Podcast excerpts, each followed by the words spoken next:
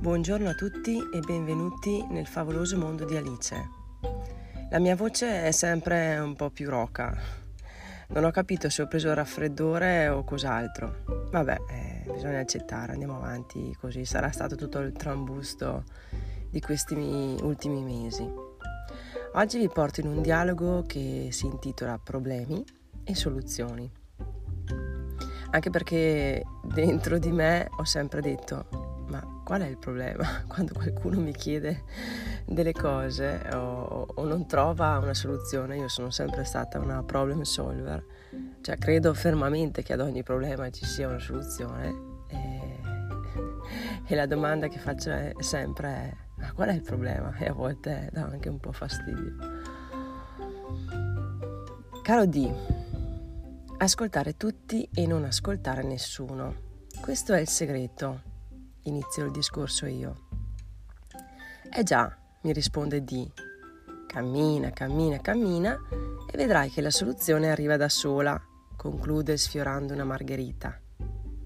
Ma non sono più tanto convinta. Le soluzioni arrivano se tu metti le condizioni per farle arrivare. Insisto io mettendo del concime ai tulipani. Dio vede e Dio provvede, mi risponde di convinto. Sarà, però per far decantare le decisioni, scusate, però far decantare le decisioni è sempre saggio. Insisto sradicando qualche erbaccia. Il problema, continuo, è che da giovane non valutavo le conseguenze, ma ora, visto che ogni decisione comporta degli effetti, un minimo di valutazione la faccio. Ma risponde lui massaggiandosi la testa come lui solo sa fare. Ora che sono saggio, ti direi che non è vero nemmeno quello. Qui è tutto così sconclusionato, non si capisce più niente. Bisogna navigare a vista, conclude. No, non dirmi. Uno come te che mi dice di navigare a vista?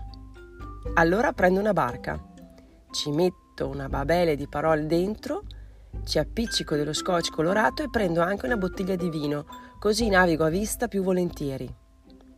Ma allora, se parliamo di barche, perché hai messo un cane ed un gatto vicino alla casa nell'immagine? mi chiede.